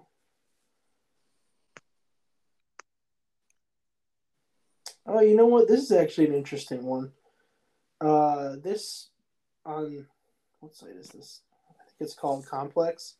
They Mhm. talked about how, um, in obviously in No Way Home, Doctor Strange meddled with the multiverse, and then they visited different ones in Multiverse of Madness. But they said that the real problem was when Sylvie killed He Who Remains. I guess he was in charge of pruning different timelines. Oh, So it says because of his death, an infinite number of Kangs who were once unable to work with each other were able to collude and consolidate their power. Huh. Interesting. That's interesting. Yeah, I didn't know that at all. Um, I guess another one of them is when he talks to Loki and Sylvie, he makes a reference to a scientist version of himself. I wonder if that's the that's the one who was. at the post credit scene. Uh, no, I wonder if that's the one who was in Quantumania, like the main one, Yeah. Oh yeah. because he claimed to be a scientist who was banished to the quantum realm. Mm. Huh. That's interesting. I never even thought about that.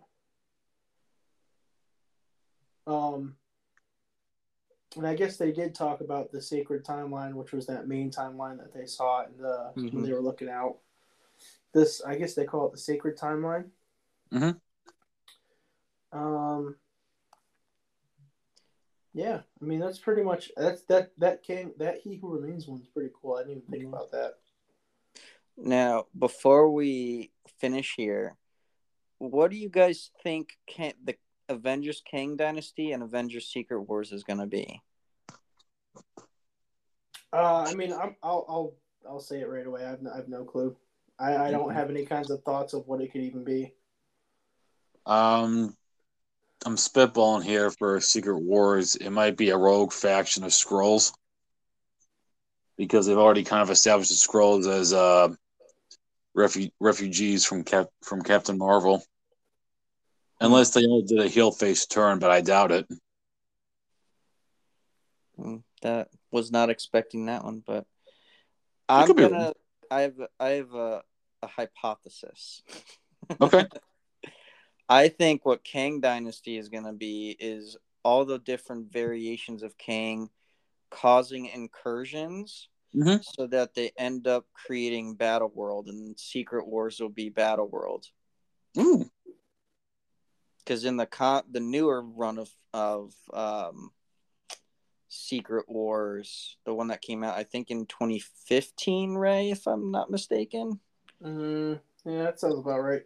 um, they have this world where every like dimension is like a part of it, and each um, I don't know, each section of the planet is ruled by a different like plot line. Like one of them belonged to like marvel zombies. One of them was um like a bunch of thors. So it was like a bunch of multi uh universes like collapsed into one planet. Huh, that'd be interesting. That's what i think is going to happen and maybe in this version of the story each Kang is going to have its own section of the planet. I don't know. That's what my hypothesis is. Yeah, I mean that's not a bad that's not a bad hypothesis. but the only other problem is with that, they'd have to set it up really good. Because in the comics they set it up really good, and in this, as far as it as far as it goes to show, they're not setting anything up. Right. Well, I mean, the only hint that you have is Doctor Strange 3 is going to be dealing with incursions, but um, and I think if you're going to do it well, you'd have to really spend a lot of time with different variations of Kang, but Mhm. Yep. and at the same time introducing a shit ton of characters. Yeah. So Yeah, Uh, we'll see. They they'd have to figure out how to set it up good if they want to do something along that kind of big mhm. big blockbuster. You know what I mean? yeah, and I think I do think what's probably going to happen is Kang Dynasty is gonna end with Kang winning in some fashion. Yeah. because it does seem like it's a two-part Avengers movie, like Infinity War and Endgame was. Or I could be totally wrong, and they're going to use Secret Wars to kick off the next saga. Well, we could all be wrong too. Yeah. Who knows? we'll see. Any last things, gentlemen? I think I'm. I think I'm out. Uh, no. What's uh, what are we doing next week? We are doing our February wrap up for comics, movies, TV shows, video games. That'll be a YouTube one, which I'll probably try to do on um, Anchor Nice. and Apple Podcasts as well. I'm still working on getting the first review down. It's just taking a little bit longer than I anticipated. Hey man, it happens. Yeah, it's my freaking laptop. That's that's what I'm going with. But anyway, thank you all for listening. Uh, you can listen to me at Easy Spidey Eight on Instagram, and any of our Adventure Geeks pages on Facebook and Instagram. You can follow me at uh, Sully1918 on Instagram. And I'm Ray Cap Ray Flash on Instagram, Clark Ray Cat on Twitter. All right. See y'all next week. Thanks, everybody. Have a good one. Yep. Bye for now.